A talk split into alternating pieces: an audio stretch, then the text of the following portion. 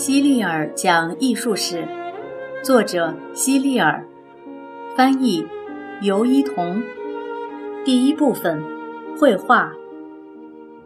第十九章，被遗忘的维米尔。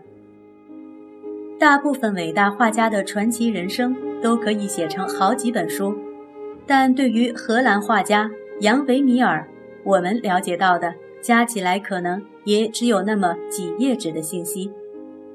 我们只知道杨维米尔于1632年出生在代尔夫特，1675年去世，留下了他的遗孀和八个孩子。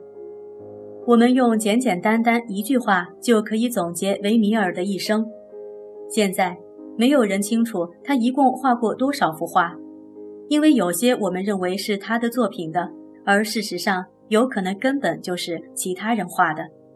那些我们可以确定是出自维米尔之手的，画的都非常好。维米尔似乎很喜欢画室内景物。根据我们现在掌握的资料，他所有的画作中只有一幅是户外风景画。他大部分画都是画的一个妇女在做一些日常琐事，比如做针线活、弹一琴，或者只是向窗外眺望。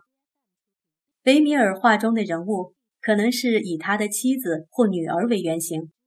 他的有些画中有两个女人，还有一些有几个男人，但画中的人物一般都处在窗户附近。看到维米尔的画，你一定会惊叹，他怎么会把日光从窗户照进房间的样子画得这样好？接着，你又会感叹，他怎么能把每件物品的质地都画得这么像？花边袖口。丝绸裙子、木头椅子、银质水壶、熟透的水果、发光的玻璃水杯、珍珠项链和蓝色瓷盘，所有的东西都画得十分逼真，人们看一眼就知道每件东西都是什么质地，甚至还能感受到每件物品摸起来是什么感觉。当然，他画的最好的还是从窗户照进的阳光。那阳光将整个画面都连接成一个整体。有人说他是世界上画室内日光画的最好的画家。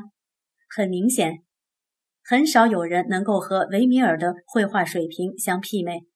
九十五页上面的一幅画叫做《读信》，不用说，那是维米尔的画作。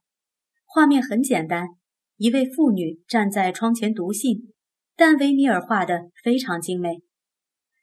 不过，维米尔好像缺乏想象力，他只能画出自己看到的东西。比如，他从来不会对画中的妇女进行任何修饰，不会把她们画得比实际更漂亮些。所以，我想他一定也不会去画事实上并不存在的东西，比如说传说中的龙或圣乔治，除非他能亲眼看到一条真的龙，或者看到圣乔治本人。为什么这么一位出色的画家却没有多少故事流传下来呢？是不是他太神秘了？事实上，维米尔的画在他那个时代是很受欢迎的，但不知为什么，在后来的几百年时间里，他的画彻底被人们遗忘了，都没人想到要为这个画家记录点什么。直到他的画被再次发现，再次变得很受欢迎。他的画就开始变得值钱了。现在，维米尔大部分的画都被收藏在了博物馆里。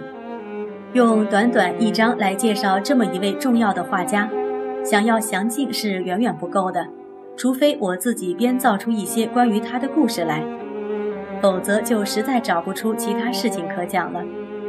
维米尔画画时不愿用想象力，那么我也就不用想象力来给他编造一些故事了。就让他的话来为他说话吧。